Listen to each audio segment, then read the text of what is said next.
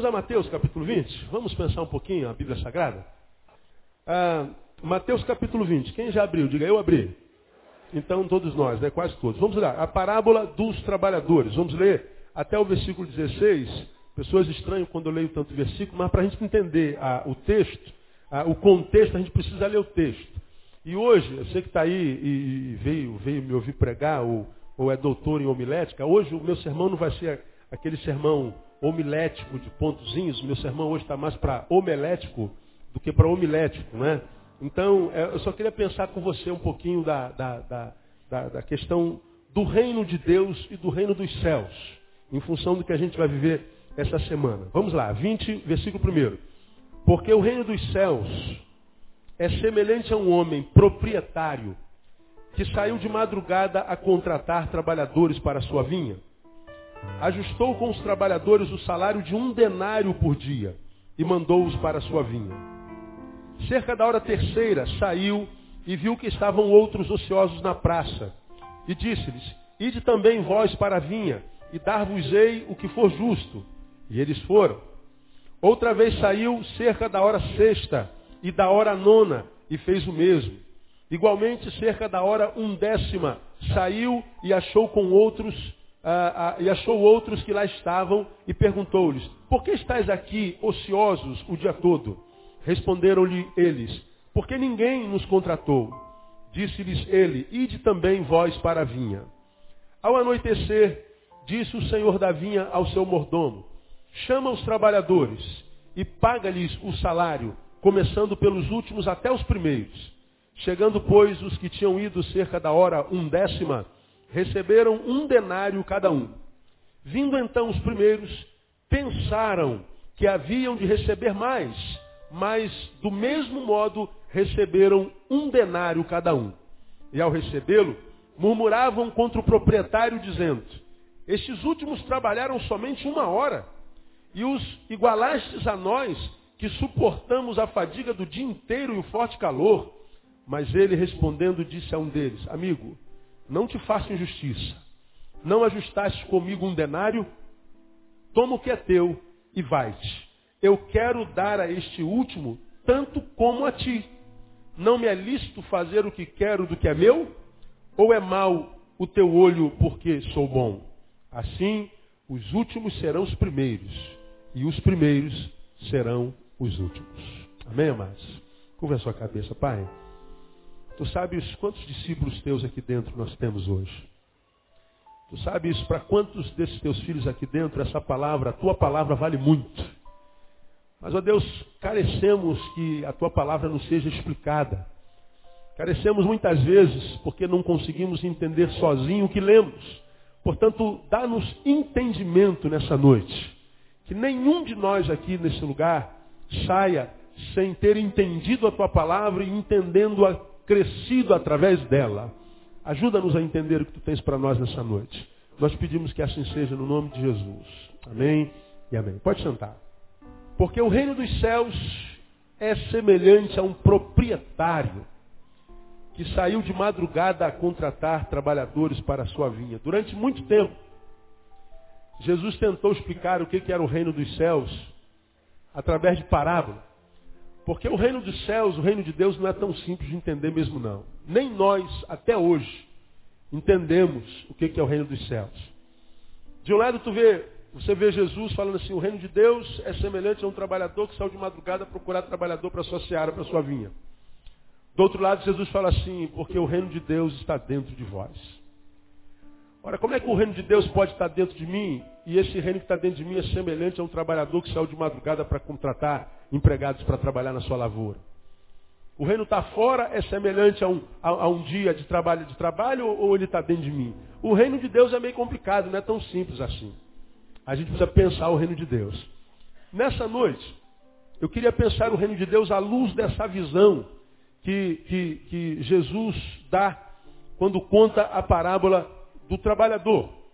E falar em reino de Deus, muitas vezes, traz confusão, porque a gente quase que faz sinônimo entre reino de Deus e religiosidade e religião. A gente, quando pensa alguma coisa de Deus, a gente quase que faz a sinonimização de religião. Religião, Deus, Deus, religião. E, na minha concepção, hoje em dia, na maioria dos casos, a maioria das religiões não tem nada a ver com Deus. Você sabe, pregamos sobre isso algum tempo atrás, pesquisas dizem que quase 90% das guerras que acontecem no planeta hoje são oriundas de religião. Acontecem por cunho religioso. De quase 10 guerras que acontecem no planeta, nove são de cunho religioso.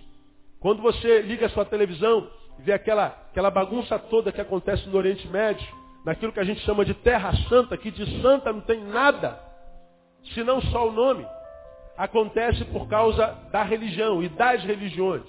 As três grandes religiões do planeta, o judaísmo, o islamismo e o cristianismo, arrogam-se e, e dizem que Jerusalém é a cidade santa das suas respectivas religiões. E elas estão lá brigando em torno de quem é proprietário de Jerusalém.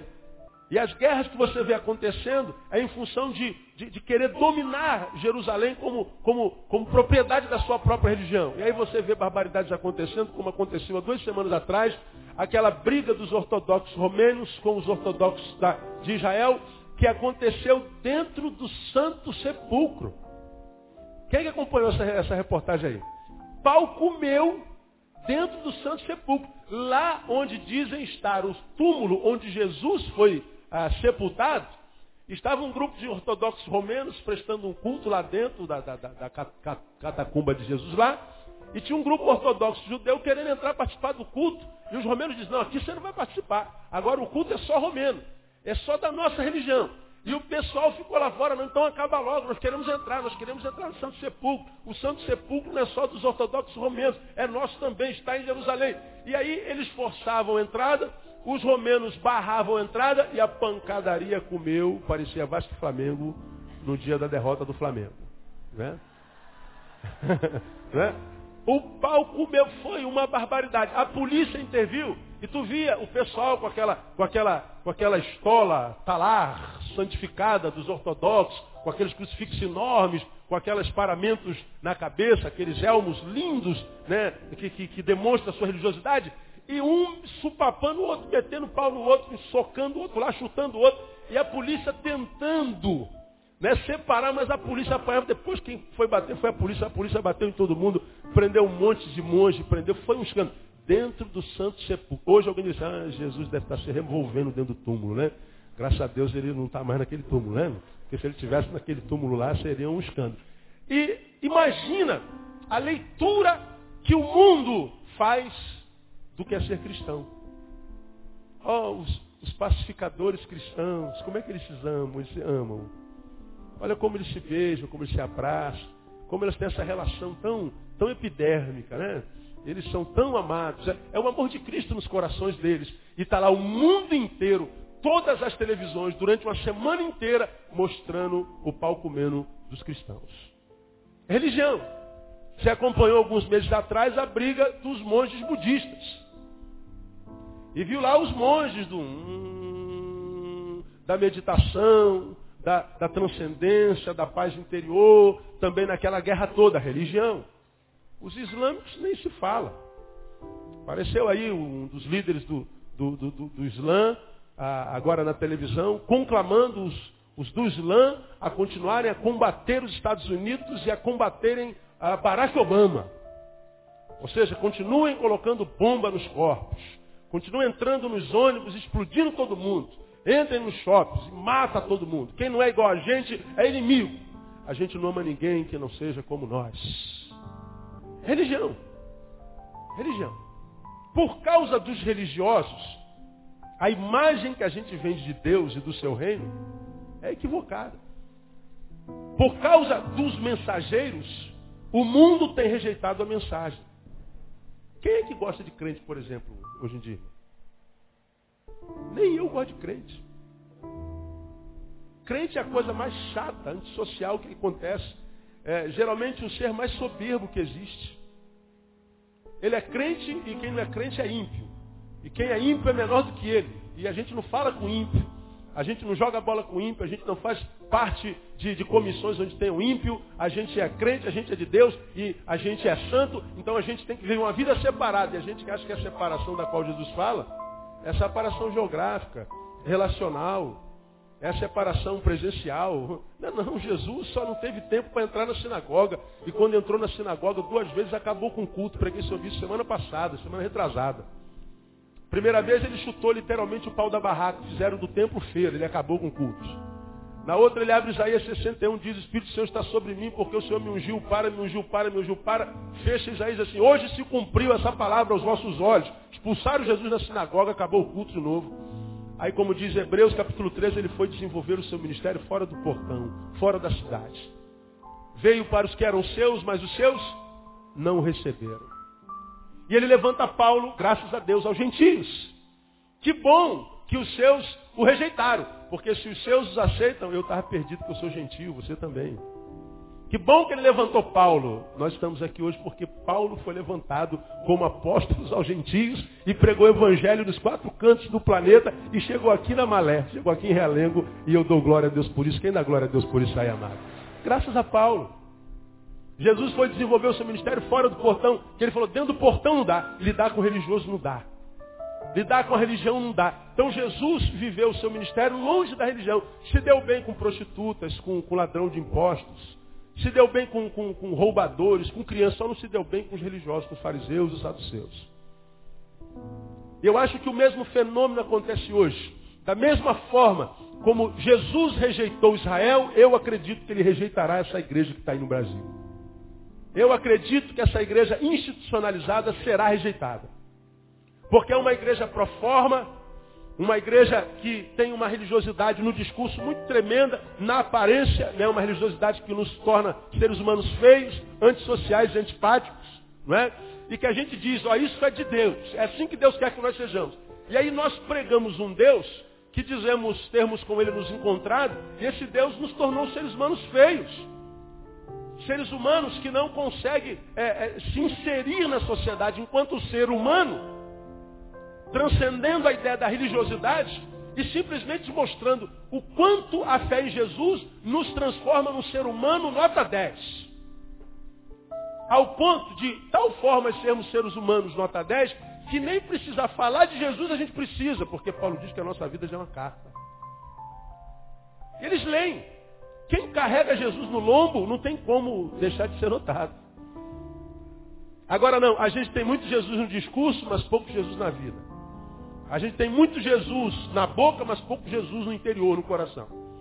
E aí a gente vê uma igreja no Brasil e no mundo, principalmente no Brasil, crescendo numericamente assustadoramente, mas junto com o número de, de cristãos que cresce no Brasil, cresce a corrupção, cresce a prostituição, quebra a falta de, quebra a falta de solidariedade, solidariedade, a qualidade de vida vai se deteriorando cada vez mais. Quando a gente abre as manchetes dos jornais, principalmente no Rio de Janeiro, cadê a igreja? Cadê a influência dos santos? Cadê os sais? Cadê o sal? Cadê a luz do mundo? Cadê os frutos dos que disseram que nasceram de novo? Que cuja coisa, a, a, a, o homem velho ficou para trás, as coisas velhas ficaram para trás e tudo se fez novo. Se eles estão crescendo em número, cadê o papel deles, o fruto deles no caminho? A gente não vê. A gente vê o diabo cada vez mais tomando conta. E aí, como a gente não mostra na prática o que Jesus fez na nossa vida, se não só na forma, se não só na aparência, mas nunca na essência, a gente prega Jesus, mas quem nos ouve não acredita que Jesus é o que a gente está dizendo ser. A gente prega uma mensagem que é verdade, mas quando os que ouvem essa mensagem olha para o mensageiro e a qualidade de vida que ele vive, ele fala assim, ó, mensagem na tua boca é mentirosa, porque você não vive o que prega. O que você prega não é o que você vive. E aí, nós vivemos num tempo que cada vez mais é, se afasta do que a gente chama de religião, do que é religioso, do que é de Deus. E aí a, a, a oportunidade de se pregar o Evangelho tem, tem tido portas fechadas no mundo por causa da qualidade de vida dos que dizem ser evangélicos e mensageiros de Deus. Como preguei de manhã, a, a, a, a, Europa hoje já é sociologicamente tida como Europa pós-cristã. Não tem mais cristianismo. Lá é o berço do cristianismo, lá começou tudo. Lá estavam as viagens do apóstolo São Paulo, que passou por aquele continente evangelizando. Lá Cristo plantou, plantou a semente do evangelho, que mandou para a América e a América mandou aqui para a América Latina. Tudo começou lá. Agora, lá onde tudo começou já não existe mais evangelho. Já é tida como a Europa pós-cristã. Ou seja, o cristianismo passou aqui, não existe mais isso. O que reina é o ateísmo, é o gnosticismo. Aquilo que os nossos antepassados viveram foi só um, um, um, modismo, como muitas outras coisas que passaram pela história da humanidade. Aquilo não prevaleceu, não influiu de forma a permanecer, não teve a bênção da permanência. E as gerações que estão nascendo não sabem o que é evangelho, não sabem o que é Jesus. Eu acho que o mesmo fenômeno, se nós não mudarmos, acontecerá na América Latina, porque nós estamos vendo igrejas cheias de gente, mas cheias de gente vazia que não consegue, ao término de um culto, reter o que no culto Deus liberou pelo seu Espírito Santo. Pessoas que não conseguem transformar o saber bíblico em fruto bíblico. A gente não consegue materializar o evangelho que a gente recebe enquanto palavra. E aí o que, que acontece? O nosso discurso fica diferente da prática. Como dizem os puritanos é, ingleses do século XVI, eles dizem, vocês já me ouviram falar muito sobre isso aqui, eles diziam, o que tu fazes fala tão alto que eu não consigo ouvir o que tu dizes. Os teus feitos falam muito mais altos do que as tuas palavras, do que a tua voz. Um mau testemunho, um testemunho daqueles cristãos que brigaram dentro do santo sepulcro, fala mais alto do que dez anos de mensagem na televisão. O que eles veem em nós tem um peso muito mais poderoso do que o discurso que eles ouvem de nós. Eu prego aqui um sermão de 40, 50, uma hora. Mas quando você no teu trabalho dá um mau testemunho, aqueles cinco minutos de mau testemunho desdiz, desdiz, desfaz tudo que a gente prega aqui durante uma hora. Então religião nem sempre tem muito a ver com o reino. Aliás, na minha concepção, tem muito pouco a ver. A gente vê as denominações evangélicas agonizando, todas elas, desde a nossa batista até a mais antiga que você é, puder ver, todas estão agonizando enquanto instituição e a gente vê as igrejas, os líderes, os pastores trabalhando para manter viva a denominação. Eu falei, será que vale a pena manter viva alguma denominação? Eu oro para que todas elas acabem. Quem sabe a gente ficar livre para servir ao Senhor e à igreja. Porque as denominações hoje existem para justificar a sua própria existência. Para que, que a sua denominação existe? Para justificar por que, ela existe. E para que, que ela existe? Para justificar pelo que ela existe. Para que, que ela existe então? Para justificar a sua própria existência. Ela existe para si, para o seu umbigo. E a gente luta para tentar manter uma instituição que se existe ou não existe, não muda nada. Nada. De modo que religião e reino de Deus não tem muito a ver. Então, eu queria falar, irmão, sobre reino dos céus, do que, que Jesus está falando aqui. O que, que é o reino dos céus? Vamos tecer algumas considerações sobre o reino dos céus, porque falar sobre o reino religioso é perder tempo. Religião não salva ninguém, religião não faz bem para a vida de ninguém. Tenho pregado tanto sobre isso aqui. Você agora em janeiro vai começar na sua faculdade, passou no, na faculdade. E você é um ser humano maravilhoso lá na faculdade, como também na igreja, em qualquer outro lugar. Você vai se encontrar com um monte de seres humanos maravilhosos e um monte de seres humanos que não prestam.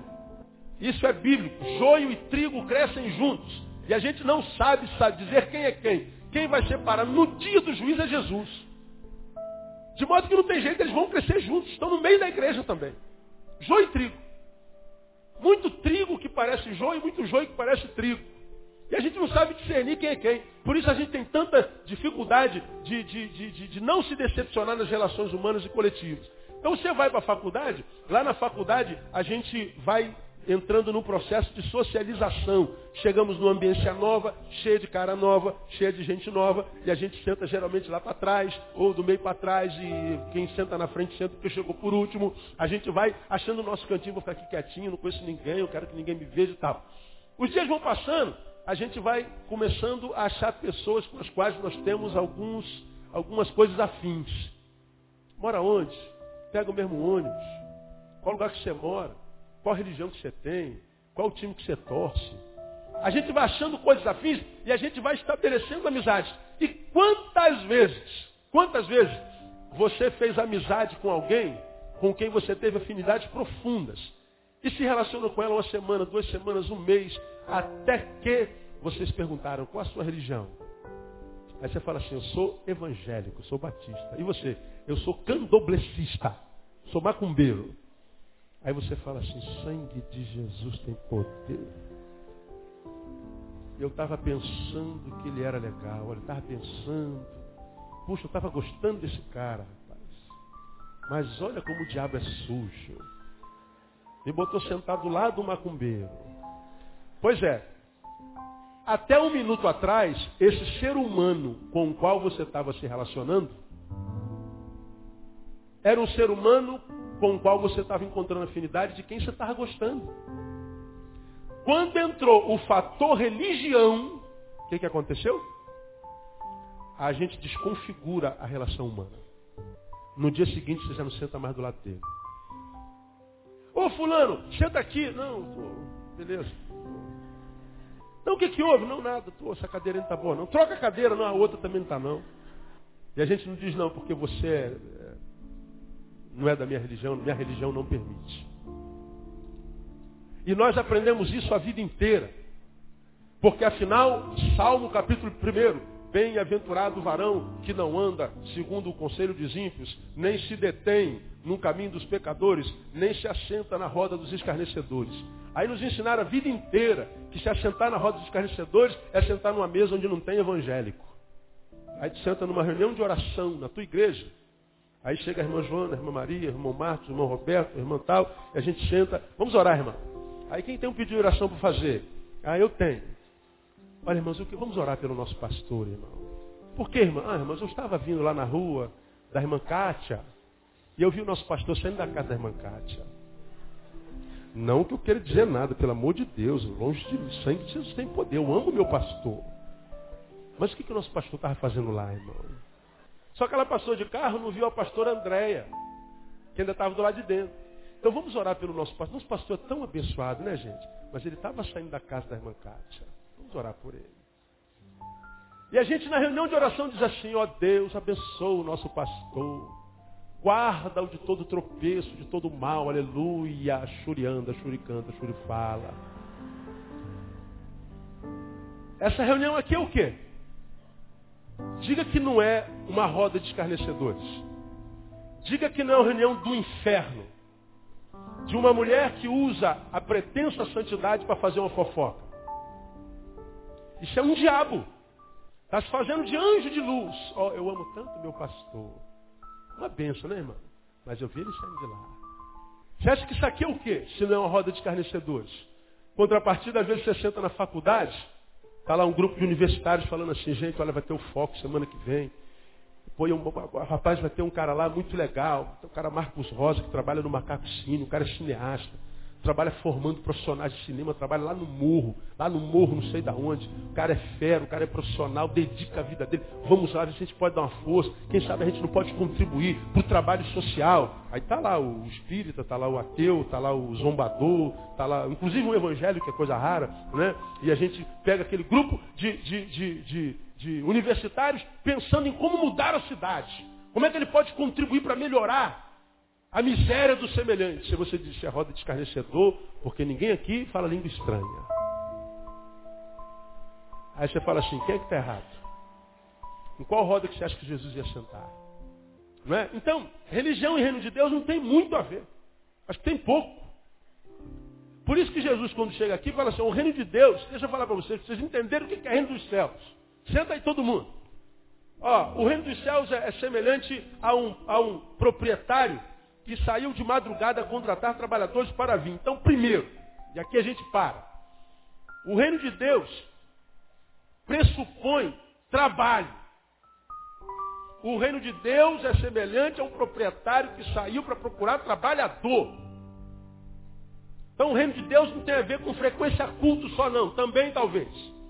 Mas ele está dizendo que o reino de Deus, se é de Deus mesmo, o reino do céu, se é do céu mesmo, esse reino é um reino que pressupõe trabalho. Não tem esse negócio de ficar sentado.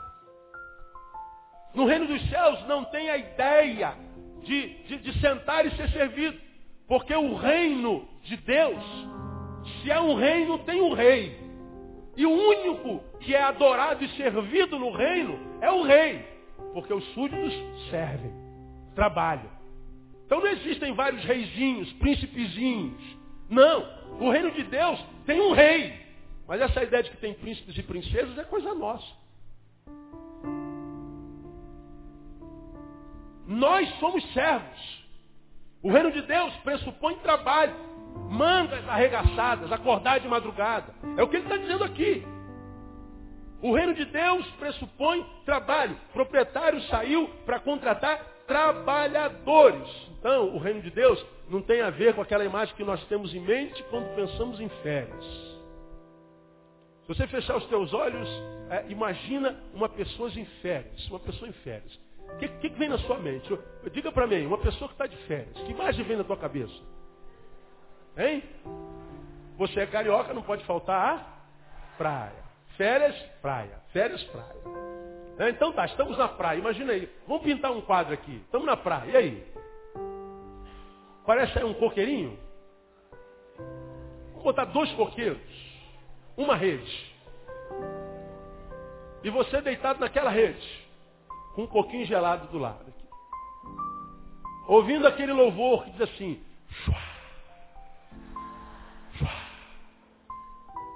Aí você diz, chorar para quê, Jesus? Nada me aborrece. Aí você tem ideia de que o reino de Deus, se eu entrei no reino de Deus, que é poderoso, que é grande, que é maravilhoso, que me selou com o seu Espírito Santo, então dentro desse reino, eu estou em eternas férias. Fui tirado das trevas para a sua maravilhosa luz. Essa luz é o sol. Bronzeador de urucum, água de cor. É isso que o Deus está dizendo? O reino de Deus tem a ver com férias, não, irmão. O reino de Deus tem a ver com trabalho.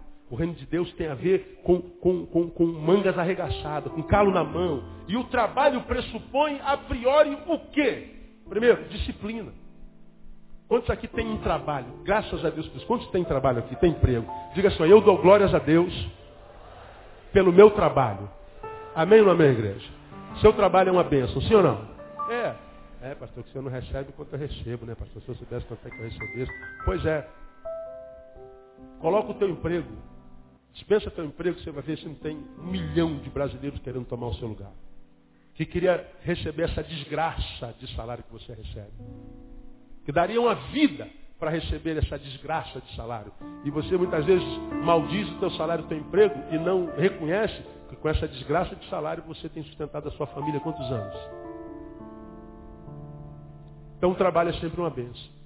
Agora o trabalho pressupõe o que? Disciplina. Enquanto você trabalha, tem hora de acordar, hora de comer, hora de sair e até hora de dormir. Nós temos a nossa vida regradinha. Você está aqui e entra na igreja pela primeira vez. Tem gente que chega assim, chega na igreja, vem conhecer a igreja, senta lá no fundo, aí senta lá e fala, que hora que termina o culto aqui, irmão? Nem começou, ele já está perguntando que hora que termina. Porque ele está preocupado com o horário de acordar amanhã. Alguns de vocês acordam antes das quatro horas da manhã. Tem alguém aqui que acorda antes das quatro? Só tem doutor aqui, não tem um peão lá, graças a Deus. Né? Com, com, muito orgulho, né, Marcelo? Com muito orgulho. Afinal, a Vaninha tá bonitinha daquele jeito, por quê, né, filho? Pois é, porque você acorda de madrugada. Então tem horário de acordar durante 30 anos, hora de almoçar. Você almoça naquele horário todo dia. Disciplina. Trabalho pressupõe disciplina. Por que, que muita gente que entra, que, que se aposenta, entra em depressão? Por que, que o índice de morte é, nos primeiros anos, primeiros meses de aposentados é, é grande? Por causa da depressão que toma aquela pessoa que durante 30, 35 anos trabalhou disciplinarmente, regradamente, quando ele se aposenta, ele não tem mais hora para acordar, não tem hora para comer, não tem hora para dormir, ele já não tem como manter aquela disciplina obrigatória, a pessoa acaba se sentindo inútil e acaba morrendo, acaba entrando em depressão. Porque a aposentadoria de um lado pode ser uma bênção, do outro pode ser uma desgraça. Porque aposentar é se retirar aos aposentos. Olha, você agora se retira dos seus aposentos. Pode deixar a tua vida social, pode largar tudo para o teu, teu barraco. Complicado na vida de muitos. Então trabalho pressupõe disciplina. Trabalho pressupõe cansaço. A gente cansa quando trabalha. Trabalho pressupõe perigo. Porque você sai de madrugada, corre perigo. Dependendo do teu trabalho, muito perigoso o teu trabalho. Quando você volta a trabalho, eu não sei o que você faz na vida, mas trabalho pressupõe perigo. Porque você tem que deixar a tua casa, o teu aconchego, o teu forte, o teu castelo. E você vai para a rua todo dia. Alguns chegam em altas horas da madrugada. Tem trabalhos extremamente perigosos. Trabalho pressupõe perigo. Trabalho pressupõe impossibilidades. Por que, que trabalho pressupõe impossibilidades? Porque Quando você está trabalhando, as horas do dia não te pertencem. Você as vendeu para o teu patrão. Portanto, você não pode sair a qualquer hora quando a tua esposa quer, quando o teu marido quer, quando o teu amigo quer. Porque você está impossibilitado disso, porque trabalha. Olha que coisa interessante. Reino de Deus tem a ver com trabalho. Trabalho pressupõe disciplina, cansaço, perigo e até impossibilidade. Então, a ideia que muitas vezes temos de que estar no reino é só vitória. Ô, oh, glória, só vitória, pastor. Como é que está a vida? Só vitória, pastor. Ô, oh, vitória, pastor. Mentira. Mentira. Reino de Deus, cidadãos do reino de Deus, não tem só vitória, porque o reino de Deus não tem em nós aquela imagem de férias. Tem a ver com trabalho. Portanto, se trabalho pressupõe disciplina, cansaço, perigo, impossibilidade, mesmo que nós sejamos cidadãos do reino de Deus, vamos passar pelas intempéries da sociedade que nós mesmos estamos plantando, estamos construindo. Se a sociedade está como está, quem está transformando essa sociedade no que ela tem se transformado somos nós, os que compomos a sociedade. A gente fala que é o pessoal que é mau, o pessoal que rouba, que é o bandido. Não. A, a, o, o macro, a desgraça macro existencial, macro social dentro da qual nós estamos, tem a ver com as ações micro, com as nossas microações. Voltava de Campos, fui de carro para Campos, pregar na igreja de Campos, voltamos, paramos no, no, no, no lugar para tomar um. comer um pão com linguiça. Pão com a linguiça do padre, quero o nome lá. Aí, enquanto eles faziam a linguiça, nós fomos no banheiro.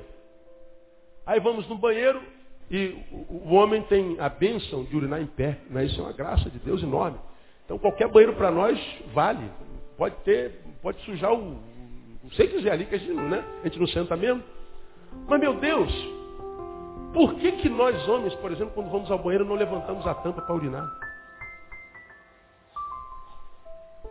Aí eu cheguei lá no, no banheiro, estava aquela tampa toda urinada.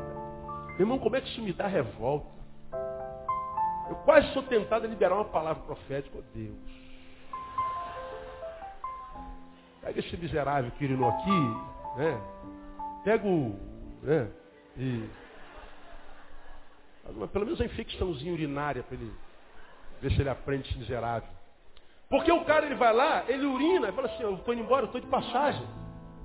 Ele não se preocupa com quem vai vir depois dele. Nós perdemos essa consciência do todo. E a gente acha que aquele cara que rouba, aquele cara que, que, que, que é corrupto, ele é, ele é pior do que a gente, não é. O macro é macro, mas todo macro começou do micro. Até o oceano que a gente conhece, ele nada mais é do que a composição de milhões e milhões de gotas. Um terço da terra é composta de água. E toda essa terra que compõe a água, toda essa água que compõe a terra, é um mar imenso que nada mais é do que a composição de milhares, milhões e bilhões e zilhões de gotas. Todas elas são importantes. Então as nossas atitudes vão transformando nossa cidade no que a nossa cidade é. Então o reino de Deus, meu irmão, evangélico, meu irmão cristão, não tem a ver só com essa ideia de vitória, de vir à igreja e ficar contando testemunho de vitória, vitória, vitória. Ninguém, quando vai dar um testemunho, pega o microfone para contar uma derrota. Só vitória, irmão. Ele era doente, foi curado. Ele andava de fusquinha, agora anda de Vectra. Morava no barraquinho, agora mora numa mansão. É só vitória, só vitória. Aí você que é um ser humano honesto, não é mentiroso, está sentado lá no meio da multidão e fala assim, isso aqui não é para mim mesmo não, cara. Porque aqui todo mundo vence. Eu levo umas burdoadas na vida o tempo inteiro, vivo apanhando. Só que o errado na questão não é você que está passando por momentos ruins, muitas vezes derrotas, adversidades. Sou eu que estou aqui contando só as minhas vitórias, vendendo para você a imagem que reino de Deus tem a ver com aquela imagem da gente sentado na rede, com aguinha de coco, porque nós somos cidadãos do reino, príncipes e princesas, e na nossa vida tudo dá certo, só vitória, aleluia. Mentira, mentira. Essa é uma, uma imagem que nos foi plantada na mente por causa da religião. Agora, essa ideia de que é só vitória é mentira. Agora, embora a gente diga que o reino de Deus tem a ver com trabalho, é pertinente dizer que o trabalho do reino não é o mesmo trabalho que a gente presta para a religião. Não é. Trabalhar para o reino não é trabalhar para a minha religião. Trabalhar para a minha religião nem sempre é trabalhar para o reino. Porque você vem aqui para a tua religião, no nosso caso a batista, a evangélica, e a gente vai para a igreja servir a Deus. E eu tenho falado sobre isso aqui repetidas vezes. Que tipo de serviço você está prestando a Deus agora, nesse exato momento? Nenhum. Está sentadão aí, bonitinho, e quem está te servindo é Deus através da sua palavra.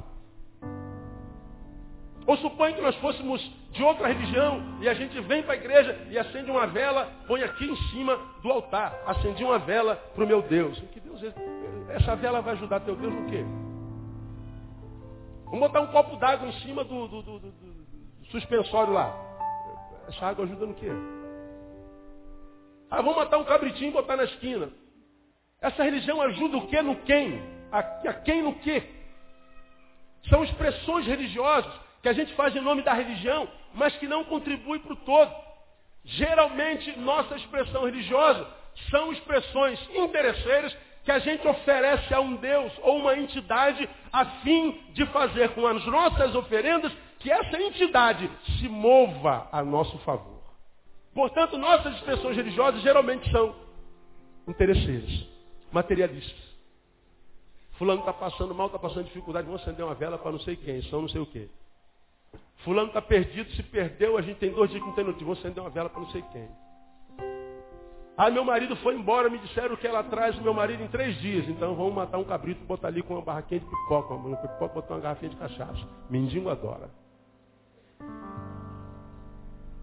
Ah, eu estou desempregado, tô, tá, minha, empresa está mandando muita gente embora, então vou na campanha da prosperidade, vou lá na campanha dos 1.500 pastores. Quem sabe os 1.500 pastores orando comove o meu patrão, meu patrão manda todo mundo embora, mas eu não. Aleluia. Aí o cara vem contar uh, testemunho, irmãos, quero dar um testemunho para os irmãos. Olha, na minha empresa, 1.500 pessoas foram mandadas embora. mas eu, aleluia, para a glória de Deus, não fui mandado embora. A igreja diz, oh glória! É como aquela música, não estou fazendo crítica, pelo amor de Deus, vocês gostam muito dele. Aquela música que o cara canta, canta, canta, aí depois diz, ah, ainda bem que eu vou morar no céu.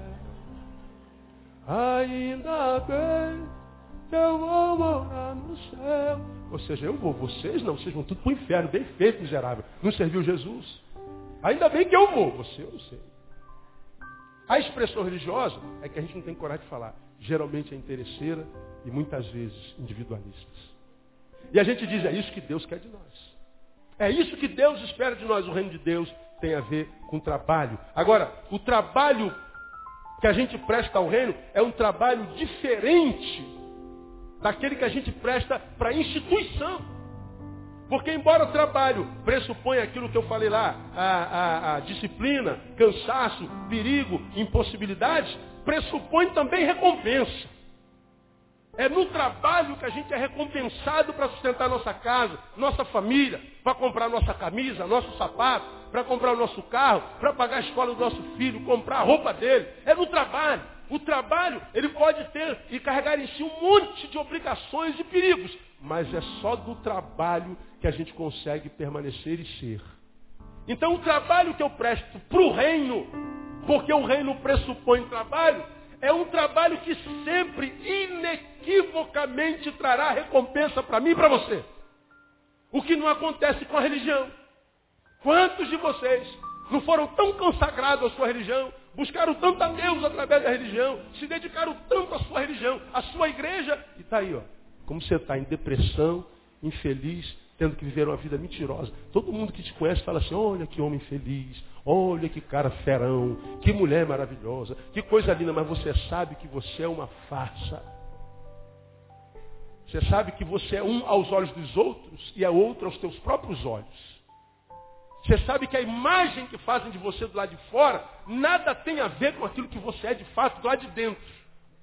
Aí a nossa sociedade investe na aparência. Vamos ficar gostosas. Vamos malhar. Vamos ficar bonitos para que eles nos invejem. Por que, que a gente investe tanto lá de fora? Porque do lado de dentro a nossa sociedade está morta. E a nossa sociedade nada mais é a sociedade que compõe o país chamado Brasil. E o Brasil é o maior país cristão o quê? do mundo. E o que, que essa religião cristã tem feito para contribuir com a qualidade de vida do brasileiro? Você está satisfeito com o seu país? Está satisfeito com a sua cidade? Está satisfeito com os hospitais da sua cidade? Está satisfeito com o ensino da sua cidade? Está satisfeito com a segurança da sua cidade? Quantos aqui já foram assaltados alguma vez? Levanta a mão bem alta assim. Eu já fui assaltado, pastor. Olha, dá uma olhadinha para trás, igreja. Então, só, só para você ter curiosidade, olha lá. E quem não foi, se Deus quiser, nunca será, em nome de Jesus. Né? Você vai passar eles desse negócio. Porque, irmão, a palavrinha desgraçada, essa que a gente ouve, perdeu. Quando você ouviu perdeu, filho, dá glória. Vai, vai um anel, mas deixa meu dedo, moço. Porque é o que a gente mais ouve hoje. Cadê o cristianismo? Cadê a religiosidade? Cadê o espiritismo? Cadê o catolicismo? Cadê o, o, o evangelicalismo? Cadê o budismo? Cadê o Hare Krishnismo? Cadê a religião?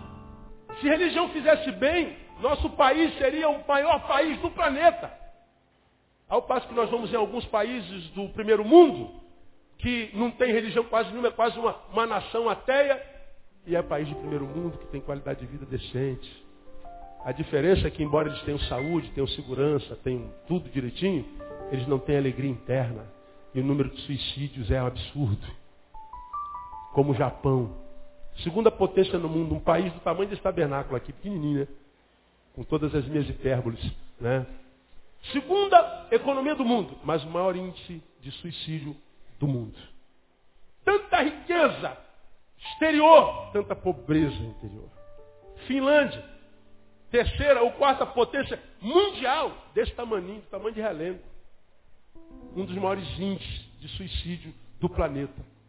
Uma sociedade que conseguiu, com competência e sem religião, transformar a sociedade numa sociedade que vale a pena, mas, como nós não somos só seres sociais, somos espirituais, temos uma alma, temos algo dentro de nós que transcende ao concreto e abstrato. Se não houver ministração nessa alma, nesse ser interior que habita dentro de nós, não adianta estar tudo bem do lado de fora. Portanto, o reino de Deus é muito mais do que a gente possa imaginar. O reino de Deus, quando trabalhamos para Ele, nós temos recompensa. E qual é, amado, a recompensa do reino de Deus? Qual é a recompensa desse trabalhador que foi para a vinha, que foi chamado pelo dono, que foi chamado pelo rei? Qual é a recompensa? A gente diz assim, a recompensa, pastor, se você é filho do rei, você vai para a campanha da prosperidade, vai comprar um carro novo. A tua recompensa é comprar uma casa em Friburgo, uma casa em Cabo Frio. A tua recompensa é ter. Porque a tua riqueza mostra o quanto teu Deus é poderoso. É o que a gente ouve nessas besteiras nos púlpitos das igrejas evangélicas hoje. Só que para eu comprar um carro, eu não preciso nem de Deus. Só preciso trabalhar. Agora quer ter um bom trabalho para comprar um carro? Estuda. Está com 16 anos, 17? Vai estudar. Agora não, a gente não estuda, a gente quer porcaria, a gente quer ficar, a gente quer ficar na rede, a gente quer ficar de desoação. Aí chega com 40, está morrendo de fome, meu Deus, por que tu não abre as portas? Porque você não se preparou para que as portas fossem abertas. Você foi preguiçoso, você foi vagabundo, você foi relaxado. Você não quis estudar, você quis ficar de, de, de desoação na tua juventude. Agora pega a tua velhice e curta a tua desgraça. É isso. Qual é a recompensa do reino? Abra a tua Bíblia em Romanos capítulo 4. Vamos lá, me ajude um pouquinho. São vários, mas eu vou ficar aqui porque ela é óbvia. Romanos capítulo 4. O melhor, Romanos 14. Você conhece esse texto de cor? Veja o que, que diz lá no versículo 17. Porque o reino de Deus não consiste em quê? No comer e no beber, mas justiça, paz e alegria do Espírito Santo. Diga, o reino de Deus não consiste no beber e no comer. Portanto, olha para mim aqui, em coisas abstratas. Coisas concretas, melhor dizendo. Coisas carnais, materiais. O reino de Deus não consiste naquilo que a gente possui de lá de fora. O reino de Deus consiste em quê? Diga comigo, justiça, paz e alegria no Espírito Santo. Quanto é que custa a paz para você? Tem preço? Quanto é que custa a justiça para você? Tem preço? Não. Como é que você se sente? Quando você para numa blitz, teu carro está todo certinho, o guarda fala assim, ó, teu carro está tudo errado e você está preso. Teu carro vai ficar aí. A não ser que você deixe um café.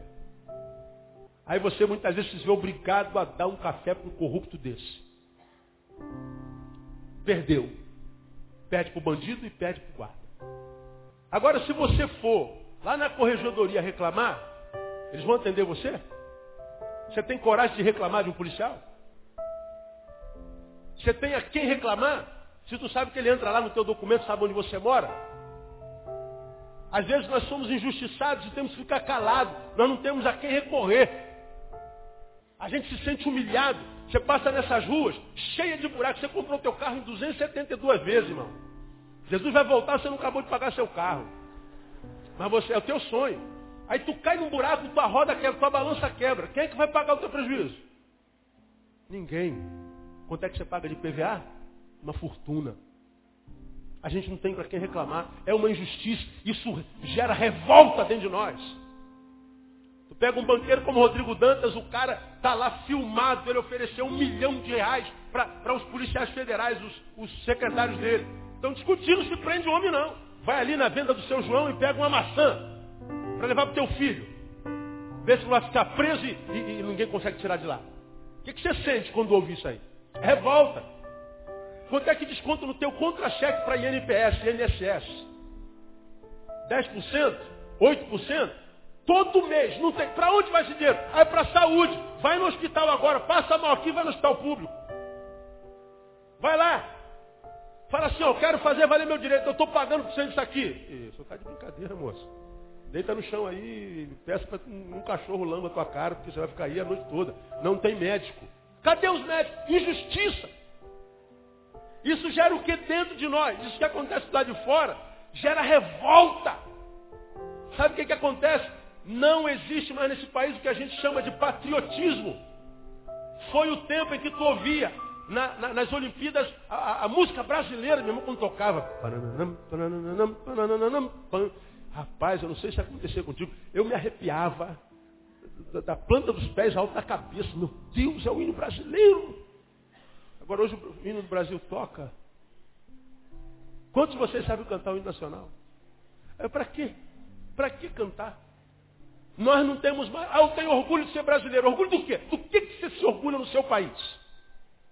O que, que te dá orgulho no Brasil? Bom, meu orgulho, né, pastor, de. Ah, então, né? Que o nosso país, graças a Deus, né? Então, é isso aí mesmo. Tira a beleza natural, do que, que você se orgulha? Não tem. Aí a gente vai nos Estados Unidos, eu vou nos Estados Unidos todos os anos. Março eu vou, volto lá. Toda casa tem uma bandeira dos Estados Unidos. Quando fiz a Escola Superior de Guerra em 1995, fui orador da minha turma, Fernando Henrique estava presente na oração, nem família entra. Fiz a minha oração, fiz meu discurso, e falei sobre patriotismo. E falei em 1995 que eu não tinha orgulho de ser brasileiro. General Baiama me chama no canto, no, no, no coquetel, e fala assim, pô pastor, como é que o senhor fala uma coisa dessa? É por isso que o Brasil está como está. O brasileiro não é patriota. Você vai nos Estados Unidos, toda casa tem uma bandeira dos Estados Unidos. Ah, até brasileiro usa a bandeira dos Estados Unidos. Até a gente gosta dos Estados Unidos. O americano, quando toca a música dos Estados Unidos, ele para. Quando você passa, toda casa tem uma bandeira. Tem bandeira de tudo que é canto. Você vê que o americano ama a América. Mas por que, que o americano, general, ama a América? Sabe por quê? Porque a América ama o americano. Porque a América cuida do americano. A América dá saúde para o americano. A América tem justiça social para o americano. A América não vê um americano e vê um bolso. Vê um ser humano que precisa ser tratado. Por isso eles amam o seu país. Agora vamos amar o nosso país como? Não tem justiça. Quem tem coragem de falar isso? Aí diz que a recompensa do reino é justiça, paz. Paz. Paz. Eu me lembro daquela personagem do, do programa lá que eu não sei qual é. Ah, isso não te pertence mais. Verdade. Você tem paz? Você anda em paz nas ruas? Você está num sinal, para um sujeito de moto do teu lado com um garupo, você tem paz? Quando você está ah, certinho a tua vida no teu carro, quando você para uma blitz, você tem paz? Você relaxa? Graças a Deus aqui tem polícia. Oh, aleluia, glória a Deus. A gente tem medo de tudo. Não temos paz em lugar nenhum. Vivemos um tempo onde os pais jogam crianças pela janela. Onde pais esquartejam os seus filhos, dois. Onde pai joga a esposa com o filhinho na, pela janela do terceiro andar. Onde semelhantes arrastam a criança no carro por sete quilômetros. Onde mães colocam recém-nascidos no, no micro-ondas de tosta. Onde crianças com dois, quatro anos são objetos sexuais dos malditos pedófilos. Uma epidemia de pedofilia nesse bendito desse país. Cadê paz? Seu filho vai para a escola, você dorme? Não dorme. Você fica noiado, você fica esperando que ele chegue em casa. A gente não tem paz, alegria. Como é que vai ter alegria com paz? Mas a Bíblia diz que quando nós servimos ao reino, esse reino nos abençoará, nos recompensará com justiça, paz e alegria no Espírito Santo. E a Bíblia diz que a alegria do Senhor é a nossa força. Agora, o que a gente faz enquanto religião nesse país gera isso na nossa vida? Não. Então o reino de Deus e religião não tem muito a ver. Questão de raciocínio. Pastor, pelo amor de Deus, que tipo de trabalho a gente então presta ao reino de Deus? Vou mostrar para vocês aqui bem rapidinho. Primeiro trabalho que a gente pode prestar a Deus. Mateus 16, 24. Volta lá um pouquinho. Você conhece de có e salteado. Mateus 16, 24. Palavra de Jesus. Então disse Jesus aos seus discípulos, leia comigo. Se alguém quer vir após mim, negue-se a si mesmo. Tome a sua cruz e siga. O que, que Jesus está ensinando aqui? Ó? Eu não estou nada interessado com que vocês me sigam. Eu coloco logo dois empecilhos para quem pretende me seguir. Porque eu não quero ter só seguidores, eu não quero encher minha igreja. Agora, se você quer me seguir, você tem que transpor algumas etapas. Primeira delas, negar-se a si mesmo. Conseguir, conseguir. Então toma a tua cruz. Pegou tua cruz, então agora você me segue. Porque se você me seguir sem se negar, vai me seguir à toa. Vai servir um Deus todo-poderoso como eu e vai viver uma vida desgraçada como a tua. Vai me seguir sem se negar, tudo no que você se transformará nunca será um discípulo, mas um membro de uma seita, de uma religião. Agora, vida na tua vida, jamais. Você vai mudar o exterior, vai mudar a roupa.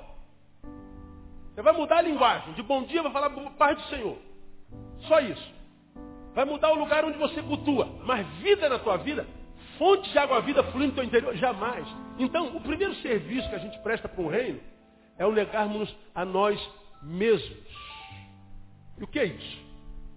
É, é a negação do, do, do meu eu egoísta, do meu eu doentio, do meu eu que não conhece o discurso de nós. Um eu que tem um valor tríplice. Para o eu egoísta, ele só reconhece três coisas. Primeiro eu, segundo eu, terceiro, eu também. É o discurso. Como diria Caetano, é que o narciso não gosta de, de nada que não seja espelho. Quando ele se transforma num ser na sociedade, na sociedade ele não reconhece nada que não seja ele. É o eu egoísta. É o eulólatra, como eu costumo dizer. É o adorador de si mesmo, é o narcisismo. Na parábola que nós lemos em Mateus capítulo 20, nós vemos que os trabalhadores foram convocados, não estão reclamando porque não receberam. Eles não estão reclamando porque receberam de menos. Não. O patrão saiu de madrugada, Quer trabalhar? Vem. Vou lhe pagar quanto? Quem lembra do valor? Um denário. Estamos tá, aqui de madrugada, seis horas da manhã, cinco horas. Quer trabalhar? Quero. Então vamos para a vinha. Vou lhe pagar um, um denário por dia. Estamos acordados? Acordados. Estamos de acordo. Então vai trabalhar. Diz que às nove horas da manhã ele saiu de novo e encontrou um monte de desempregado. Você está desempregado? Quer fazer alguma coisa? Quer? Então vai para a minha vinha. Vou lhe pagar o que é justo. Nove horas da manhã. Quando foi medir, ele saiu e encontrou com mais o que estão fazendo aqui? Estão sem trabalho? Estou. Então vai para a minha vinha. Eu vou pagar vocês o que é justo. Meio-dia. Quando deu três horas, a mesma coisa. Quando foi 17 horas, o que, que vocês estão fazendo em parado? Vão para a minha vinha. Vou pagar vocês. Quando deu 18 horas, chegou a hora da recompensa do trabalho.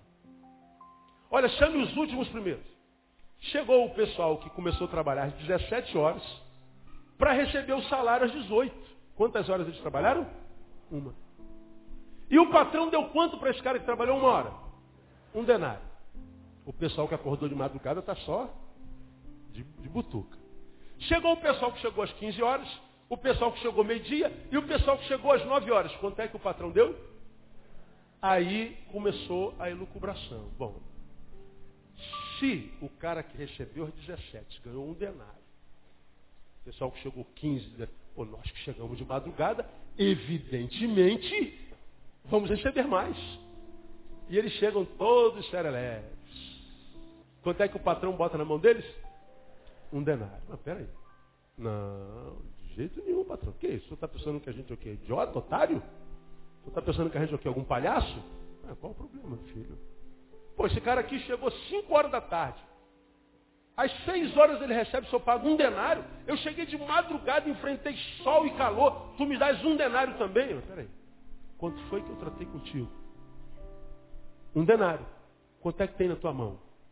Um denário. Pergunta a você, o patrão cometeu alguma injustiça? Não. Do que o indivíduo está reclamando? Porque recebeu menos? Não. Ele está recebendo porque o outro teve igual. O problema do egoísta não é a sua própria vida, é a vida do outro. O problema do egoísta não é a sua dor, é a alegria do outro. O egoísta não chora a sua miséria, chora a sua prosperidade. Por isso que você tem um monte de gente na tua relação de amizade e às vezes família, que se você falar que teve cinco reais de aumento, pronto, acaba com o dia dele, irmão. Se tu chegar em casa comprar um carro novo, ah, meu amigo, Zeca Pimenteira, eu queria ter um carro igual a esse. Estou falando alguma bobagem? Não. São os carregadores de balde de água gelada. Quem são esses? Os egoístas. O egoísta, ele não consegue celebrar alegria nenhuma que não seja sua. Por isso que um porco daquele lá na estrada de Campos, quando vai urinar, urina em cima da tampa do vaso. Ele é um porco e é um egoísta. Ele é um eu inflado. Ele é um eulólatra. Esse camarada não adianta, irmão entrar à igreja, não adianta matar cabrito o orixá dele, não adianta andar com um terço na mão, não adianta subir a escadaria da penha de joelho, não adianta. A expressão religiosa, se não for através da negação do nosso próprio eu, que é um eu egoísta, esse país vai continuar nessa desgraça que está. O problema não é minha pobreza, é a riqueza do outro. Isso é egoísmo, isso é ganância. Por que, que o homem rouba? Por que, que o homem mata? Por que, que o homem a, a, usa o próximo? Porque nós só pensamos em nós. Eu mato esse aqui, não penso na mulher dele, no filho dele, na família dele, não interessa, não é eu. Não sou eu. A dor é na casa dele, não me interessa. E esse eu maligno, esse eu egoísta, é o eu que tem transformado nossa sociedade no que ela tem se transformado. E aí, esse eu egoísta, que nem levanta a tampa do vaso para urinar, chega na igreja, bota o terno e a gravata, bota o roupão, bota o coque e diz, estou apaixonado por ti, estou apaixonado por ti, não dá mais para viver sem ti. Eu fico imaginando Deus olhando lá de cima com ânsia de vômito. Porque de todos os seres humanos é o mais canalha. Porque dentro da coletividade cristã, ela é uma coisa, mas na prática da individualidade do dia a dia ela é outra. Ela não é fria e nem é quente. Ela é o quê? Aos mornos, qual é a palavra de Deus para ele? Eu vomitarei vocês da minha presença. Você me dá asco. É o que Deus está dizendo lá. E as nossas igrejas estão assim lotadas de gente. Que domingo é uma bênção. Na segunda é um fofoqueiro miserável. Na segunda, como diz, vamos ofertar, ele é o primeiro a levantar. Ele dá um salto, diz, ô oh, glória! Como quem diz, eu adoro ofertar. Aí bota a oferta aqui. Mas na segunda é um adúltero. É um antissocial. É um difamador. E a gente não sabe por que, que a nossa nação está como está. Por que destruímos a nossa sociedade? Por que, que nós estamos destruindo o nosso planeta? Por que, que a gente tira mais do que a gente precisa? Porque o outro não nos interessa. Os outros não querem dizer nada para nós. Nessa mesma estrada eu odeio dirigir, eu já falei sobre isso aqui. O, o, volante é o lugar do meu pecado, por isso eu não dirijo nunca. Quem dirige é André quando está comigo, eu não pego no volante. teu beco. Você vai naquelas estradas BR-101, caminhoneiro está lá, 80 por hora, com um acostamento maior do que a estrada, e ele vê um, um, um engarrafamento de 10 quilômetros. O miserável não tem coragem de encostar duas rodas para todo mundo passar. Ele fica ali. Vocês vão ficar aí atrás, seus mané. Tá pensando o quê? Cara, que raiva que me dá. Eu falei, Deus, mansidão, mansidão, mansidão, mansidão, mansidão, mansidão. Porque eu tenho vontade de passar e xingar a, a, a família dele todinha. Pastor, o senhor tem vontade de xingar os outros de vez em quando? Pergunta, irmão do salário, você tem vontade de xingar alguém de vez em quando? Pergunta ele. Ah, ah deixa de ser hipócrita, meu irmão. Miserável não abre. Aí de vez em quando a gente encontra um, né, amor? Que o cara abre. A gente fala assim, não acredito, gente. Oh Deus, abençoa a casa desse homem, a família dele, que essa carga dele possa chegar lá dobrada, multiplicada, igual tu multiplicaste o pão. Porque é raro. Esses gestos de solidariedade é, é o mínimo. Hoje ninguém mais sai da pista de alta, todo mundo fica na pista da esquerda, ninguém mais. Ah, eu não saio mesmo não, pastor, ninguém sai da minha frente, meu que também. É, pois é. É por isso que está assim. E a gente vai ficando numa sociedade inviável, sabe o que é isso? Só pensamos em nós. Você não está com pressa? Dá lugar para quem está com pressa. Você não está afim, dá lugar para quem está afim. Por que, que tem que perturbar a vida dos outros? Por que, que tem que roubar a paz dos outros? A paz de alguém que você rouba aqui, ali alguém fará o mesmo contigo. E a gente vive nesse ciclo de antissolidariedade. Esse ciclo de violência, de perturbação. Ninguém me faz bem, eu não farei bem para ninguém também. Todo mundo me faz mal, eu vou fazer mal para todo mundo também. E a gente vive o ciclo do adoecimento social e coletivo. Estamos nos tornando uma sociedade inviável e uma sociedade extremamente religiosa. Qual é o trabalho que a gente faz para o reino? Quando a gente se nega. Esse é o primeiro trabalho. Quando a gente se nega, a gente vence o egoísmo. Essa palavra não, não alegra muita gente, não. O pastor não está falando que a gente vai ter vitória, que a gente vai ficar rico, que o Espírito Santo vai baixar na gente aqui hoje. Só está falando o que a gente tem que fazer. Né? Vai continuar como você está. Um outro trabalho que a gente faz, caminhando para o final. Mateus capítulo 25, abre a tua Bíblia aí, passa um pouquinho aí. Mateus capítulo 25, negarmos a nós mesmos, irmão, se você não conseguir vencer esse eu egoísta que existe dentro de você e de mim, ele está lá, ele vai morrer com a gente. Esse homem velho, que a Bíblia diz que foi sepultado porque nós fomos feitos nova criatura em Cristo Jesus, ele continua aqui. E a batalha espiritual se dá entre o homem velho e o homem novo. O homem velho não foi morto, ele foi trancado.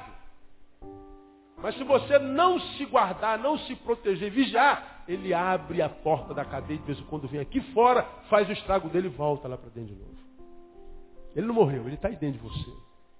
Se você ficar muito raivoso, você fica verde. Pode ficar, pode ter certeza disso. Mateus 25, de 35 a 40, fala assim, ó.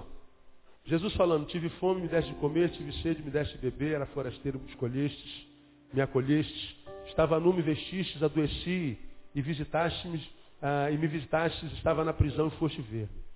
Então justos lhe perguntarão, Senhor, quando te vimos com fome, te demos de comer, ou com sede, te demos de beber? Quando te vimos forasteiro, te acolhemos, ou nu, te vestimos? Quando te vimos enfermos e na prisão fomos visitar-te?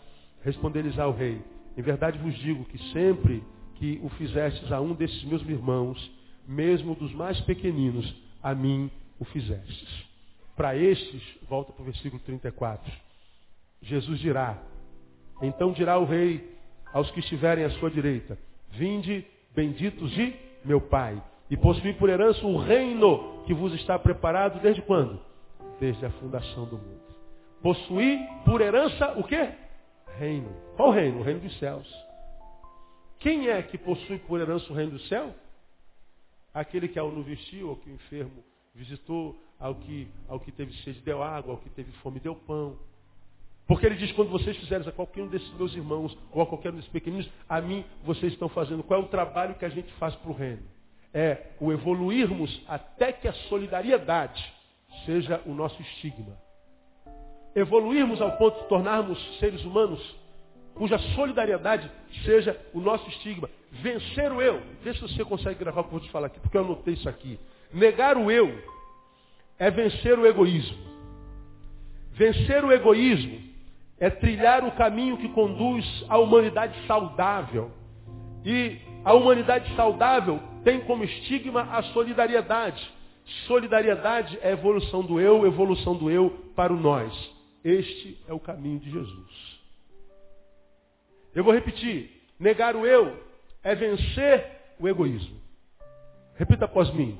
Negar o eu é vencer o egoísmo. Vencer o egoísmo é trilhar o caminho que conduz à humanidade saudável. E trilhar a humanidade saudável tem como estigma a solidariedade. Solidariedade é a evolução do eu para o nós. Isso é evangelho. Uns aos outros. A pergunta que eu faço para você, que é religioso, é batista, é assembleano, metodista, presbiteriano, que vive julgando a igreja dos outros, a vida dos outros, o pastor dos outros, se acha mais crente que todo mundo, que a igreja é melhor de todas. A pergunta que a gente faz é a seguinte, você hoje é bênção na vida de quem? Quem é que você abençoa? Qual o testemunho que você pode pegar alguém e falar assim, fala o que eu fiz na sua vida, o que eu sou na sua vida? Porque preocuparmos com outros é ser marcado pela solidariedade. A solidariedade é a marca da humanidade saudável. O ser solidário e ser humano saudável, quando ele vai urinar naquele vaso, ele fala assim, poxa, eu não vou usar o vaso, não preciso sentar. Mas alguém depois de mim vem. Então eu vou levantar a tampa para que o meu próximo não tenha que sentar num lugar sujo como esse aqui. É difícil fazer isso, irmão. É difícil você que não está com pressa, está curtindo aquele louvor. O Espírito Santo te visitou dentro do carro, cara. Você está ouvindo aquele louvor. Você está ali cheio de Espírito Santo, chorando, rindo, no trânsito. Aí tu desliga, cara. Caraca, esse lugar está cheio da glória de Deus. Pô, não está afim? Encosta teu carro aqui no canto. Deixa os outros passar. É difícil fazer isso. É difícil pegar o teu lixo e não jogar pela janela. Botar um saquinho de lixo dentro do teu carro. É difícil você fazer os micros trabalhos que te competem enquanto indivíduo, para que no somatório do trabalho de todos os indivíduos nós temos um macro trabalho que transforma a nossa sociedade numa sociedade viável. É difícil isso? É para quem não é gente. É para quem é gente da forma errada. É gente que só tem religião, mas não é gente. É gente da forma errada. E a missão de Jesus é transformar a gente em gente como gente tem que ser. Porque enquanto a gente só pensa na gente, a gente é gente da forma errada. A gente sabe que é gente da forma certa quando a gente olha para o semelhante e diz assim, é um igual a mim. E precisa ser respeitado. Porque enquanto você destrói planta, enquanto você cava buraco, enquanto você explora, enquanto você destrói, quebra tudo! Ó, a linguagem desse, desse, dessa geração. A gente é gente da forma errada. Enquanto a gente é gente da forma errada, a gente vai estar trilhando um caminho que tem nada a ver com Jesus. O Evangelho nos capacita a celebrarmos a vitória do outro e não só a nossa. E mais, a vitória do outro na parábola não foi por mérito. Camarada chegou 9 horas da manhã, meio-dia, 15 horas, 17 horas, recebeu o mesmo salário do cara que recebeu um, come, começou a trabalhar de madrugada. O espírito de solidariedade, porque ama o próximo, fala assim, rapaz, como é que esse cara é gente boa, esse patrão é. Cara, esse cara não existe, ele é muito bom, meu. Veja, ele me pagou o que é justo, o cara não merece o que ele está recebendo, mas esse dono dessa propriedade é tão justo que está pagando a ele o mesmo que pagou para mim. Quem acordou de madrugada recebeu o que merecia. Sim ou não? Porque foi acordado. E quem começou a trabalhar 18 horas, 17 horas, recebeu o que merecia? Não, ele não merecia aquilo. Mas por que, que ele recebeu? Porque o, o dono da propriedade era muito bom. É o rei do reino. E o que o rei do reino dá para cada um de nós não é mérito, é graça. E o que, que é graça? Favor e merecido. Nessa parábola, quem nós somos? Os que acordaram de madrugada? Ou os que começaram a trabalhar no meio do caminho? Nós começamos a trabalhar no meio do caminho, irmão. E ainda assim, Deus tem colocado toda a provisão na tua vida, desde que você é gente. E se você é grato, dê um forte aplauso a Ele, porque Ele é digno, né?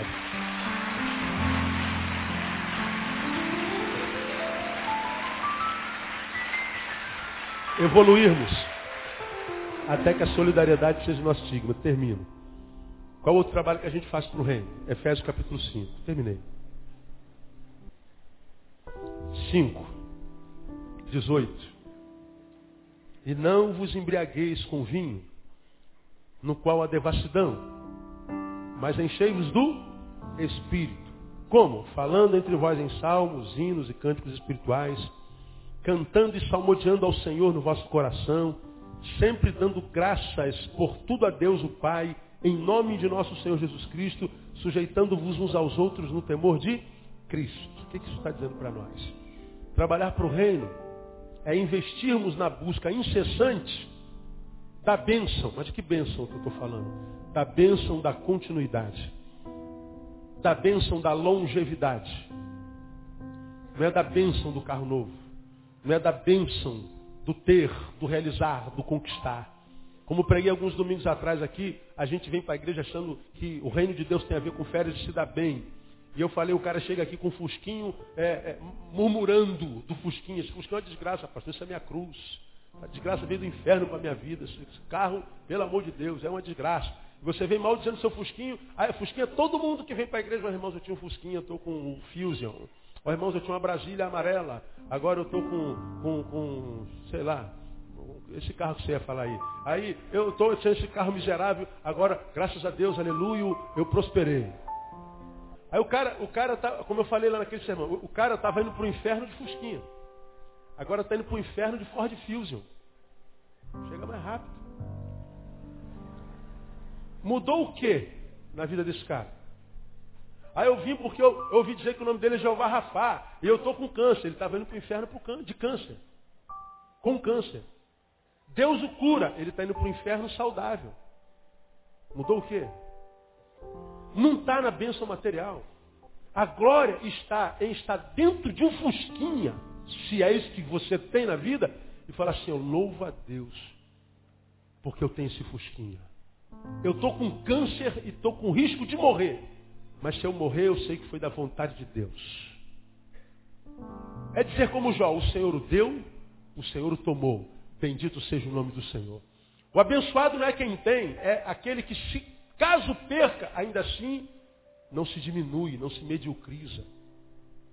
É aquele cuja alegria independe dos estímulos exteriores. Porque senão nós seremos os camaradas que acordamos de madrugada. Vou ficar surtado com a vitória de todos. Ele não merece, mas tem. Eu diria, eu tinha, eu tinha que ter mais do que ele, não tenho. Ah, sofre mais por causa do outro, por causa de si mesmo. É a marca da nossa geração. Agora, quando você, irmão, é introduzido no reino de Deus mesmo, você não vai se preocupar com a vida dos outros. Os outros serão só os outros. O que eles falam a teu respeito não interessa, o que eles ganham, o deixo de ganhar não te interessa. Se o que eles fazem está certo, não está certo, não te interessa também. Você vai viver a sua vida no nome de Jesus, na alegria do Espírito Santo. Por isso ele diz, não vos embriagueis com vinho, mas enchei-vos do Espírito. Essa palavra enchei, lá no, no, no, original, lá no sentido etimológico, é um verbo que está no tempo presente no sentido progressivo, na linguagem grega. Literalmente a tradução seria ide-vos enchendo. Enchendo é gerúndio, é ato contínuo. Enchei-vos do Espírito é enchendo-vos do Espírito. Vão se enchendo todo dia. Que esse processo espiritual, que foi inaugurado pela palavra que gerou fé no teu coração, ele possa ser um processo que inicia-se na sua vida, mas que nunca termina na sua vida. Que ele seja um processo contínuo, ininterrupto e duradouro. Isso é a bênção da longevidade. É se encher o tempo inteiro. É um crescendo o tempo inteiro. Agora o que a gente, a gente encontra com um monte de crentes cheios de óleo. Amanhã está na vala. Carcomido pela tristeza, pela depressão, pela derrota. Decepcionado com Deus, decepcionado com o mundo, decepcionado com o pastor. Aí daqui a pouco ele tem outra bombada do Espírito Santo, ele volta. Aí bota terno, gravata, no raspa a perna, bota coque. E ele então vem, aleluia, e expulsa demônio de todo mundo. E ele está com poder, com óleo danado. E a gente fica, oh, adorador extravagante. E ele corre igual uma águia adorando o Senhor. Bota a bandeira de Israel no, no, no lombo. E ele bota o kipá, toca o sofá, o chifre de boi. Bom, ó, oh, contusão. Aí daqui a pouquinho ele aparece na igreja com a cabeça baixa. Como é que tá, irmão? É, né, pastor? A família não vai bem, não mandado embora, meu carro foi roubado, chutei a pedra, caí, ralei o joelho. Só a graça, Jesus. Queria que Jesus me levasse. Me mata, Deus. Engraçado, esse cara estava na unção ontem, rapaz. Hoje está aí nessa miséria. Sabe o que, que acontece com esses crentes? Não tem a bênção da continuidade, da longevidade. Não consegue viver uma vida equilibrada. E quando estão no óleo, o pastor não tem visão, o diácono não tem visão, o fulano não tem visão. Ih, fulano é psicologia pura, vê esse fofoqueiro de merda que tem por aí. Não tem a bênção da longevidade. Aí a gente escuta, estou voltando, pastor. casa sua. A bênção que a gente tem que pedir a Deus é da longevidade. Que é aquela diferente da de Pedro. Senhor, deixe-me andar no mar contigo. Venho, à vontade, Pedro. Posso ir, ó? Olha eu aqui, bobo. Está vendo alguma prancha embaixo do meu pé, por acaso? Venha. E Pedro foi, né, cheio de Aleluia. Imagina quando eu der o testemunho na igreja que eu andei sobre as águas. Imagina na, na vigília do poder, quando eu falar que eu andei nas águas. E ele pisou. Falei, será que encontrou sólido? Ele andou, deu dois passos. Meu Deus, eu estou andando. Vem, Pedro, à vontade, filho. Aí a onda começou a soprar. O exterior começou a, a, a, a bombar. E ele então tirou os olhos de Jesus e olhou para as circunstâncias. Quando olhou para as circunstâncias, ele começou a afundar tinha uma fé de muita intensidade. Eu vou pisar na água e eu vou andar sobre as águas. Muita intensidade. Pouca duração. Afundou. Eu prefiro não ter tanta intensidade. Mas eu prefiro durar para sempre. Porque o Espírito Santo é como vinho. Vinho é bom. Mas se você beber demais, você vicia. E te transforma em três animais. O primeiro é o macaco. Você fica alegre né? Depois no leão, fica valente. Tá né? Depois um porco. Cai, o cachorro fica lambendo a tua cara. É o álcool. O vinho é muito bom, mas pode fazer muito mal. Agora o Espírito Santo não, seu mané, é o que Deus está dizendo. Vê de se embriagar com vinho, vai se enchendo do Espírito Santo todo dia, cada dia, semana após semana, mês após mês, ano após ano, até o final da tua vida, até o dia de Cristo Jesus. E você vai ter uma vida equilibrada.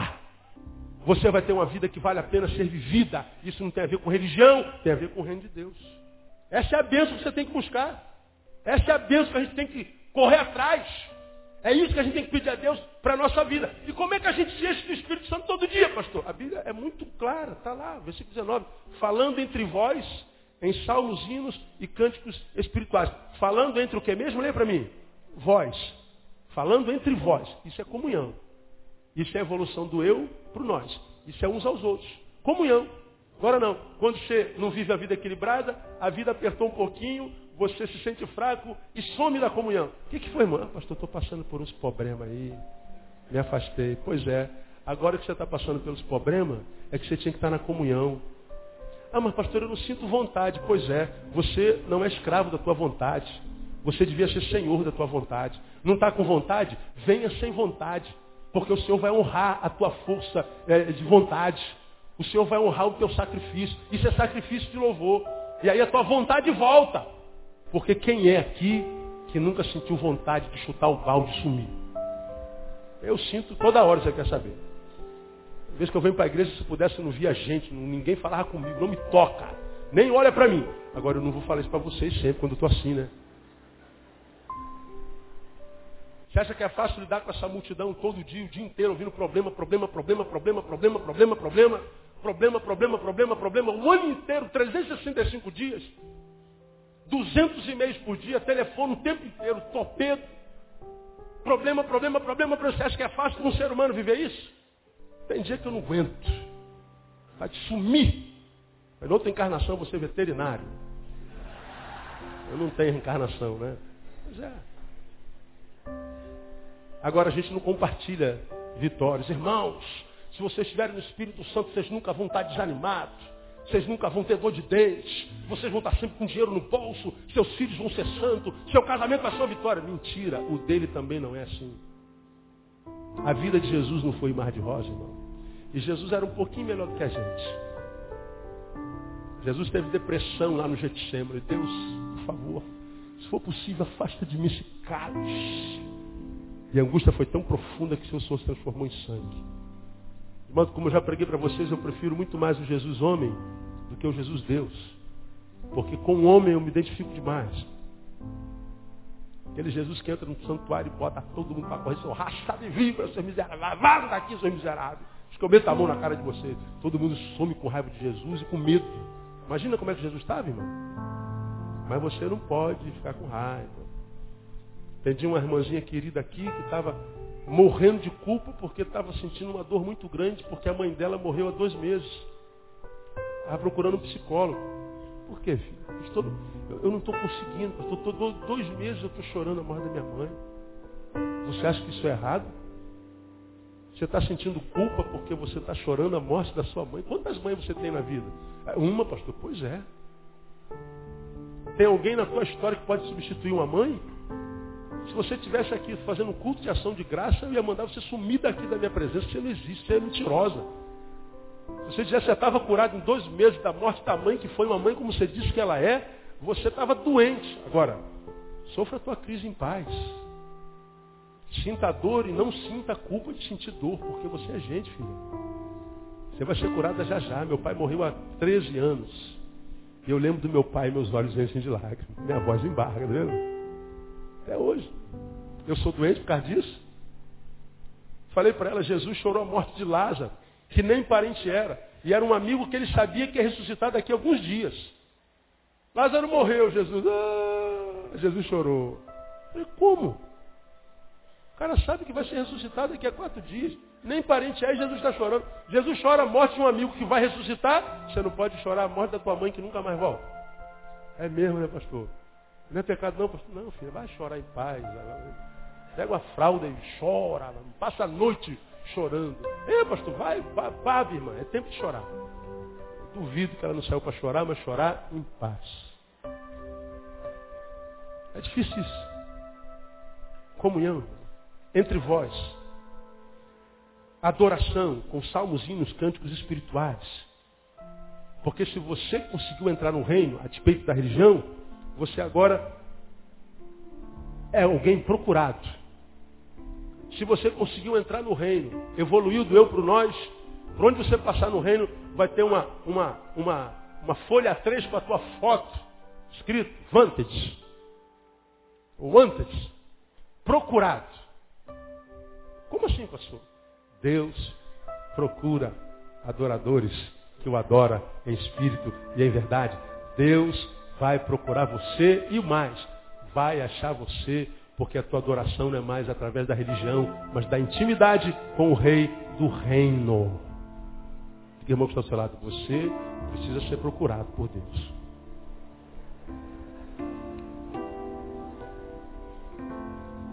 E o versículo 20 diz, dando graças a Deus por tudo. Pois quem se transformou numa pessoa assim, precisa de muito pouco para ser feliz, irmão. Cara, a gente dá graça por tudo, a gente dá graça por dor de dente, ó Deus, obrigado porque eu tenho um dente para doer. Roubaram meu carro, obrigado por ter um carro para roubar. Tem gente que nunca entrou num carro. Só tem ovo, mãe. Eu, louvado seja Deus pelo disco voador. Tem gente que não come uma semana. Só estou com um par de tênis, graças a Deus. Preciso de dois, eu uso um de cada vez. A gente vai dar graças a Deus o tempo inteiro, vai estar tá andando na rua de chinelo, dá uma topada, no, no, na, na, tum, como eu já falei aqui, aí vem na boca, não, glória a Deus, eu tenho um pé para dar topada. Aí o diabo fala assim, meu Deus, esse cara é louco, ele dá graça por tudo, meu. Se ele compra um carro, ele dá glória a Deus. Se roubar o carro, ele dá glória a Deus quando está dentro do carro. Ele está com saúde, dá glória a Deus. Ele está doente, ele dá glória a Deus porque ele sabe que vai ser curado. Se ele está alegre, ele dá um culto. Se ele está triste, ele glorifica da mesma forma. Porque ele sabe, opa, porque ele sabe que o choro pode durar uma noite, mas pela manhã vem um cântico de alegria. Dá glória em tudo. De modo que se tu dá, se, tu, se você dá glória em tudo, o diabo fala assim, não adianta mais tentar esse cara. Que tudo que você faz na vida dele, ele dá um glória. E glória o diabo não suporta. É o reino de Deus. O reino de Deus pressupõe trabalho. E não é o trabalho da religião. É o trabalho do negarmos a nós mesmos, do evoluirmos até a solidariedade de ser a nossa, nosso estigma, e é o investimento em busca incessante da bênção pela continuidade. Irmão, não se engane com eventos evangélicos que acontecem todos os dias, que assim, tua vida nunca mais será a mesma. Eu ouço isso há 40 anos. Deus tem uma bênção para você. Tem, todo dia. A gente precisa dos eventos para isso não. Se a gente se transforma no cidadão do reino. Porque senão você vai se transformar no que a igreja evangélica se transformou. Uma massa consumidora. Que consome os produtos evangélicos, os produtos gospel. E que está enriquecendo um monte de gente. Que vende o que é de Deus com a pretensão de evangelizar o Brasil. Me ofendo quase quando alguém me convida, e você não tem noção de como me convidam para pregar. Pastor, quanto é que a gente. Qual é o custo para trazer o senhor? A passagem e um lugar para eu dormir. Não, mas o custo, a, a, quanto é o cachê? Eu não cobro cachê, irmão. Você quer dar uma oferta, fica a teu critério, mas eu não cobro nada. O cara do lado de lá leva um susto. Como não cobra? Todo mundo cobra. Tem gente que cobra 10 mil para pregar. 8 mil. 7 mil. É, os pastores que vocês babam na televisão cobram isso. Vocês mandam oferta para lá, é, eles cobram isso. Compra o produto todo, eles cobram isso aí. Convida para pregar, liga para, faz um, faz um teste assim, ó.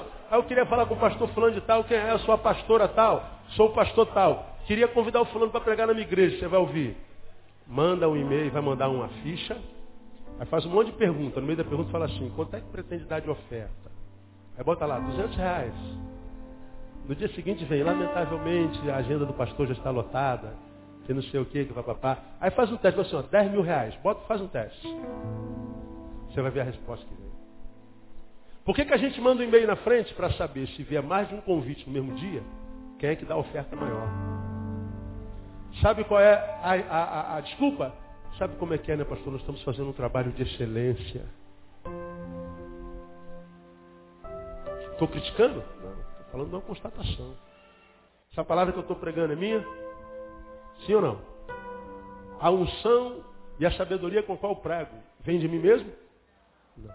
O povo para quem eu prego é meu? Como é que eu posso cobrar? Digno ao trabalhador do seu salário? Sim. Mas eu não posso cobrar, vou dar uma coisa que não é minha.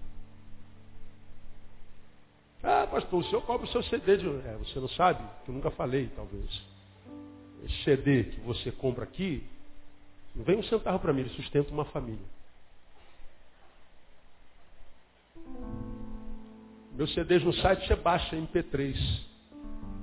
Não vai pagar nada. Baixa e você tem a minha autorização para reproduzir quantas vezes você quiser. Pode, pode piratear tudo.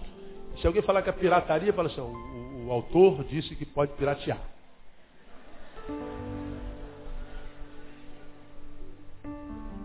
Você acha que eu não recebo bombardeio por causa disso? Porque quando a gente cede de graça, a gente denuncia os vendilhões, os vendilhões ficam com raiva da gente. De graça recebeste, de graça dai. No reino, tudo é de graça. O cara que começou às nove, às doze, às quinze, às dezessete, não mereciam, mas receberam assim mesmo. Foi gratuito, foi graça. Quando você se tornar um cidadão do reino, você vai ver o que é ser um cidadão do reino. Que de repente não tem nada a ver com ser um membro de uma seita, de uma religião. Porque os religiosos, para mim, são os mais infelizes. Porque não podem nem mais ser do mundo, mas também não pode ser gente. Porque crente não pode compartilhar fraqueza. Vai ter um mais santo que Jesus que diz, está dando legalidade, irmã. A tristeza do, do diabo, isso é demônio. Está onde, irmão? Psicólogo? Jesus é o nosso psicólogo. Pois é, Jesus é psicólogo, mas não é ortopedista. Quando você quebra o pé, você no ortopedista. Jesus é psicólogo, mas não é cardiologista. Quando tá com o coração está lá, ah, Jesus, está tremendo aqui. Chama o doutor, chama o doutor, o cardiologista. Jesus não cura o coração. Está com astigmatismo, é tudo nublado, como eu vejo. Jesus não é oftalmo, né? Mas psicólogo Jesus é. É uma idiotice só. Religião. Agora quando você entra no reino, irmão, a vida, a vida toma sentido. E você vai viver uma vida que é marcada porque a recompensa do rei do reino, que é justiça, paz e alegria no Espírito Santo. Roubar o teu carro, justiça, paz, alegria no Espírito Santo. Ah, meu casamento acabou. Paz, alegria no Espírito Santo. Pastor, estou com nódulo no seio. Paz, alegria, justiça. Pastor, paz, alegria, justiça. E essa paz é aquela da qual Paulo fala.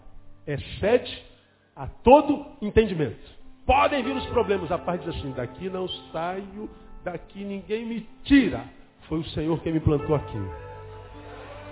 De modo que você se liberta das circunstâncias. Se o Senhor dá, bendito seja o nome do Senhor. Se o Senhor toma, bendito seja o nome do Senhor. Deu certo, bendito seja o nome do Senhor. Deu tudo errado, louvado seja o nome do Senhor.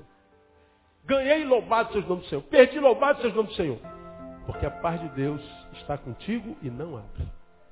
Quem tem entendimento, entenda. Quem tem ouvidos, ouça o que o Espírito diz à igreja. Aplauda o Senhor porque ele é fiel.